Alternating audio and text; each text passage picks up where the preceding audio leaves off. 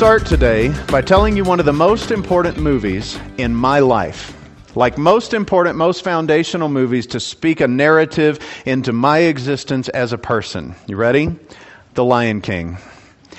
I know, I know. It's very generational, like very generational. Do you know that movie is celebrating its 30th anniversary this year? 30 years old. That's crazy, isn't it?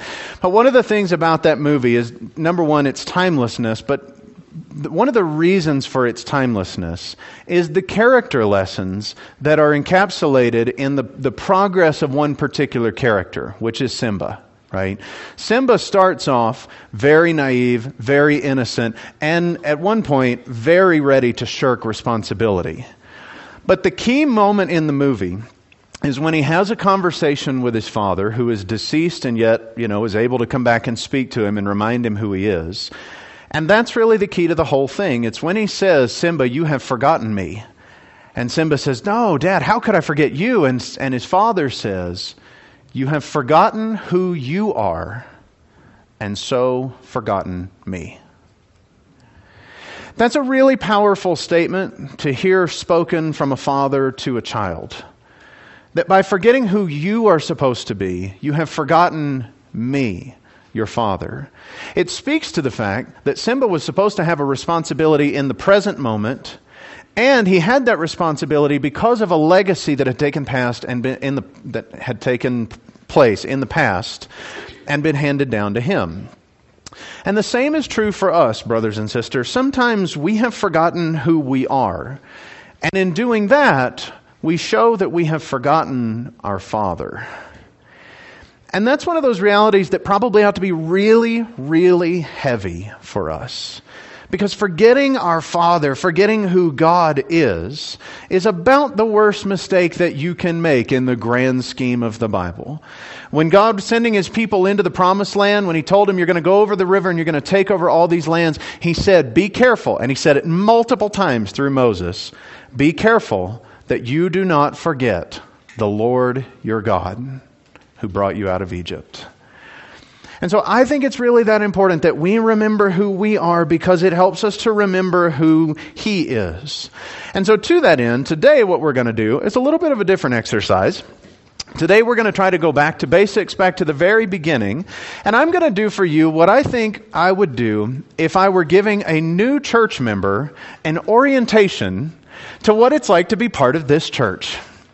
I want to just remind all of us from the very outset who we are and how that plays into what we do as a church family. So that if you were just joining this congregation, as we have a couple people that are today, this would be a great way to lay the groundwork to remind all of us who we are, top to bottom, inside and out, as a congregation of God's people, so that we do not forget and we do not forget our, the Lord our God.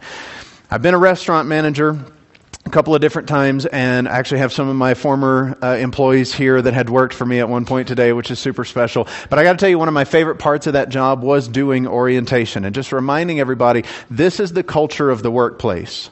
So today, I want to remind you this is the culture of this church of any church that is Jesus' church. And so we start with the four focuses of church life, the four pillars of who God's people are supposed to be. I want to show you all four. I want to show you how they come from the Bible, and I want to show you why they are so crucially important to what we do and who we are. So, number one, we start with the fact that each of us is meant to be focused inward. And if we are going to be focused inward, then that means that we're, we're talking about discipleship, your personal walk of faith. How's that doing? Is that important to you? Is that something that you are pursuing with all of your heart? Now, in order to help you in that, this church, in this church, we are going to provide you with some things. And so, as a new member of this church, you'd be able to expect some teaching and plenty of encouragement and even some accountability where somebody checks on you occasionally and says, How is your faith? How are you doing in your Christian walk? And even in some cases, if we're really doing things the way that we should as God's people, that will involve some discipline on occasion. 1 Corinthians 5 is one of those passages that not many people like to talk about, but it's a real part of who God's people are. That if there's somebody who is openly living in sin, either the sin has to go out of this church or you have to go out of this church. But you've got to make a choice. Somebody has to make a choice because discipleship, that each of us is focused inward on living for Christ, is so important to who we are. Now, on the flip side of that, on the flip side of what you can expect from us is that here's what we would expect from you. We would expect to see in you a habit of prayer and a habit of reading and knowing Scripture and a regular pattern in your life of bearing up temptation and keeping the commandments of God. And we would expect to see you living an exemplary Christian life. Now, why is that? Why should we expect that of you? Well, because that's what the Lord expects of you. And our job is to be here for Him as representatives of Him and ask that of you and encourage that in you. It's not anything to do with whether it makes us look good or bad. It's about whether you are standing faithfully in the sight of God. And so, what are some of the tools then that we can give you to help you in this in this uh, walk of discipleship? Well, we have our daily Bible reading. We've got our studies for young men and young women. We've got the bulletins and the emails and all that sort of thing to regularly remind you live as a Christian, go to the Word, speak to your Father. And then we have the elders and the deacons and the minister. That if you have questions, if you want to know how can I walk better in my faith, then you can come and ask. And we'll open the Word of God and we'll show you the next steps that are best for you to take to do that and to be the disciple that you should be. Because each of us, we want to be focused inward on being the disciples that we're called to. Secondly, if you're a new member of this church, you need to know that everybody here is focused toward everybody else here that this is a family, that church fellowship is that important of a concept to us. And so, if you're going to be part of this church, these are the people that are your brothers and sisters.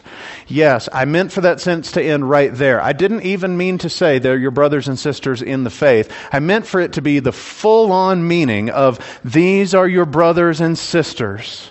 In the same way that Jesus looked at a crowd of people who were following him, when somebody said, Here, your mother and your brothers are outside, and he looks at a crowd of, of his disciples and he goes, These are my mother and my brothers. These people and, ev- and, and everybody you see around you this morning in this room, these people are sharing the journey of faith. And they are the thing that, the, the people that are supposed to be a blessing to you in your walk of faith. These are the people and plenty more besides that Jesus has put us together with so that we can walk and honor Him in wonderful, powerful, rich, world shaping kind of ways. And so, if you're going to be part of this church, and if this is your orientation to this, you can expect from us that you are going to see one body with many members, as Paul talked about twice in two of his letters, Romans and 1 Corinthians. You can expect to see different people in this church who have their own individual personalities. We're not trying to make everybody the same, you know, carbon copies of everybody else. But everybody is going to be sharing our faith in Jesus. And despite our differences, that is the thing that makes us one, that holds us together. You can expect, if you're going to be part of this church, that there will be love and support, that there will be joy in these relationships as we achieve the harmony that God has called us to. And you can expect to find friendship among the people of God. I once had an opportunity to speak to a church that really no one had ever told them that. Like, no one had ever told them, you can expect to find friends, like really close friends, among your church family. Most of them had, had like surface level relationships, and they figured that was probably the best way it was supposed to be. You're like friends, and the people you do stuff with, that should be people from the PTA or from work or from your neighborhood. But I'm telling you, brothers and sisters, you can expect to find friends among the people of God. That's a pretty special thing. That's a pretty wonderful blessing that God has given to us. And so the bottom line as we talk about all of us being focused toward each other is that membership here is more than attending. It's more than attendance. It's a commitment to these people and to their spiritual well being because they're committed to your spiritual well being. That all of us together are working to be great Christians. Now, the third component of that is that we are together going to be doing our best to stay focused in an outward kind of way. So, Some of these are ways that you can be focused outward, even within this group right here. That you can be focused outward in showing hospitality, connecting with other people, making sure that you get to know them, and that gives them an opportunity to get to know you. Everybody has to take initiative to build the kind of quality relationships that, that Christ's people ought to be defined by. But more than that, when you think about our focus outward, we're clearly talking there about evangelism that God's people are forever reaching out and trying to bring others to come and to know Him and be saved by Jesus Christ. And so, what we will expect of you in this case is that you will invite others to join us in these assemblies. Yeah, I know that we're running out of seats. I know. invite them anyway. Because it's not about inviting them to a comfortable event, it's about inviting them to know a Savior and if we don't have enough seats for that, then we'll sit on the floor and let them have the pews, and we'll all learn about Jesus together. That's what this is about, brothers and sisters. So that's what we want to do. We expect you to do your best to start Bible studies and to teach people about Christ, sharing the ways that His, His, His goodness has impacted your life and made it wonderful and joyful. And also telling them the importance of repenting of sin and giving their lives in service to Him. We expect that of our people because Christ expects that of His people. And so we are together focused outward. And then, fourth, as the one that holds all of these together, we as God's people are always meant to be focused upward. This is talking about our theology that everything that is right comes from knowing God rightly. Everything that is right comes from knowing God rightly and honoring Him as God. And that's why, when you come to be part of this church, you can expect that everything we do, we will try to do it in a way that honors God. That our worship will be sincere and passionate and we'll do our best to do our worship activities with excellence. Not to make us look good in any sort of performing kind of way, but because God is worthy of nothing less than the very best we can offer. And so you can expect to see we try to do things with absolute excellence because of who He is. You can expect that prayer is going to be a central part of our church life because where else would we get the power to fix the problems in our lives if we don't appeal to the God of the universe to do that? And you can expect that we're going to have a high view of Scripture and the authority of Scripture in this place. If God has said what to do, then that's what we're going to say to do. If God has said this is how it's supposed to be, and we believe that's what the Scriptures are, what the Word is, then that's what we're going to go with because it's His word and we have a high view of His authority. You can also expect in this place there's going to be a lot of God focused language and a lot of God focused teaching here. We are going to talk about God Himself, not just the rules that He's given us, but who He is and why those rules are part of that. There's going to be a lot of talk about Jesus in this place. You're just going to hear His name a lot. Good. May it ever be so among His people. Sometimes you hear, a, you go to some churches, you hear a lot about the rules, and you don't hear as much about the king who is sitting on the throne giving those rules. Well, our commitment to you here is that you are going to hear about him. And you're going to hear that in the full balance. As much as we and our human fallibility are able to put together, you're going to hear that in the full balance of doctrine of, of, of theology, of love and grace and faith and, and the importance of, of obedience. Uh, like all of it is part of what we're called to as Christians. And if we truly understand God the way that we should, if we are fully committed to Him and to His Son Jesus Christ, then you're going to hopefully in this place hear the full balance of all of it. And as a new member of this church, I want you to know that. I want you to know how important those four things really are here. I want you to know that those matter a great deal to who we are because that's the way that God has explained it. Now, if this were orientation and I was welcoming you to your first week here as a member of the Northside Church, I would also want to give you a handful of things that are just more logistical advice, okay? More things that are just healthy to know because now you're part of this church family. And they're all framed within that. They're all a part of understanding these four big ideas. And so let me just go through very quickly and show you what those are. First of all, I would want you to know, as a member of this church, who some of the people are around here that are going to be helping you and that are going to be trying to reach out and connect and, and make this place what it really is. And that starts with the elders and the deacons and the minister. And so, our elders in this place are four men Rob Taylor, Rob Phipps, Rod Eminette, and Jim Allen. And we pictured them here with their wives because we want you to know these are married men. They fit the qualifications that are talked about in Scripture in 1 Timothy and in Titus. These are men who, along with their wives, are here to watch out for the spiritual well being of God's people. Their job is to, to pray over you and to encourage you and guide you and set up things that will help you be the Christian you should be. And so your job toward them is to get to know them and pray for them and encourage them as we follow their lead in Jesus. That's your job as a member of this church. The next group that I want you to know about is the deacons the deacons or the servants who are doing a whole bunch of different stuff around this church to make sure that the elders are able to work on shepherding your soul and everything else gets taken care of so that they're not distracted from that. And so in this church, we have seven men who serve as deacons who take care of a ton of different stuff from the maintenance on this building to organizing our classes to making sure that somebody's ready to fill every spot on a Sunday morning during this assembly at this spot where I'm standing now. The deacons make sure that all of that kind of stuff is done. They help to care for some of our widows and our elderly members. They help to organize things that will be a blessing to so many of our church members.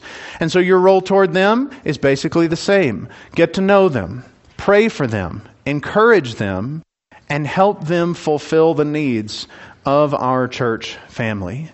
Whether that means you get involved in a project that they're working on or you just be there to say, hey, I really appreciate it. Thank you for what you're doing. Keep it up. The third one is me. Here I am. Okay. The third one is me, the minister, the preacher, the evangelist. All three of those words work for the position that I fill. And so I just want to ask you, I want to ask you in the same kind of way that you would take the same responsibility toward me and toward my family. That's my role here. You know what that is. You know how a preacher is supposed to function in a church. I'm not going to over explain anything, but I will ask you, as a member of this church, to get to know my family, and not just as the preacher's family, but as Caitlin, Henry, Gideon, and Truett, individuals, people, okay? And to pray for all of us. To pray for us that we'll be able to teach and share the gospel and be an example of godliness to everybody that we come in contact with. Shout out to the photographer sitting right over there who took this picture. now, beyond that, if you're new to this church, I would want you to know a little bit of what's happening around here. And so, the assemblies and the song services, I would want you to know about both of those things. The young men's group, small group study and the young women's small group study. I would want you to know that both of those are opportunities for you where you can reach out and connect and be encouraged in your walk of faith. And I would want you to know as well that we do our best around here to make sure that you can stay up to date with the things that are going on. And so there's a family report that comes out every Sunday when you come in here. There's a family report that comes out via email every Wednesday. If you want to sign up for that, you can contact me about that. There is the church website that's available for you to get a lot of information and a lot of updates as well. I do think this one is really helpful in particular, where there's a frequently asked questions page for prospective guests that if somebody is planning to come and visit with us, they can go and they can find out a little bit more info before they get here to know who we are and to know what to expect.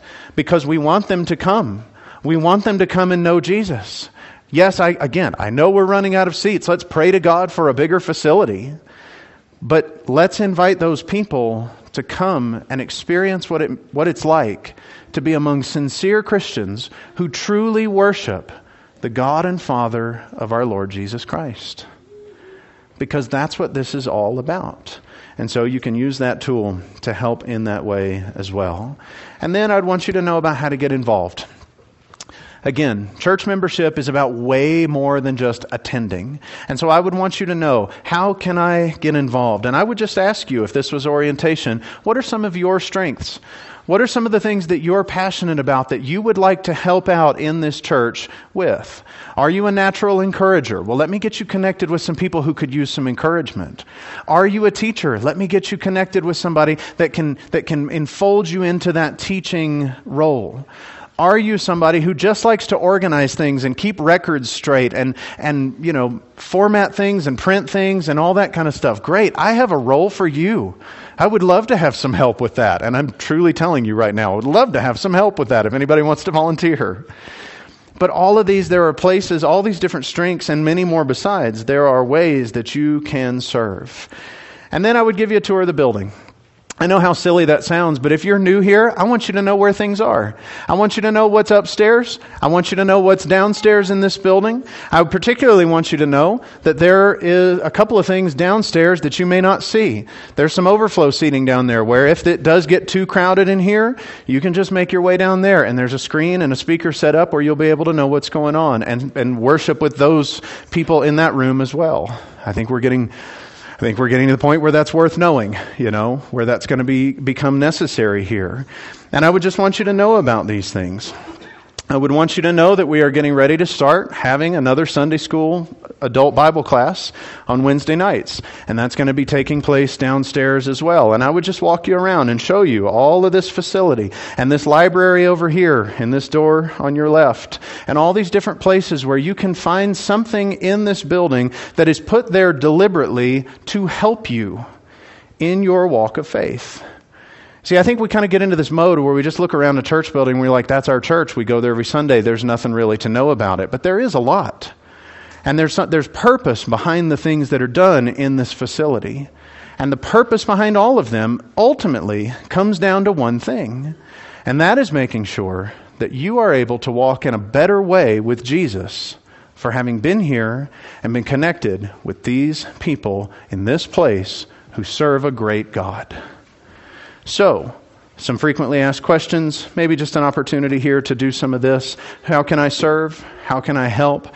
Is there a small group program? How do I get involved in teaching? Does Dan keep office hours? How do I get in touch with him? Can I talk to him?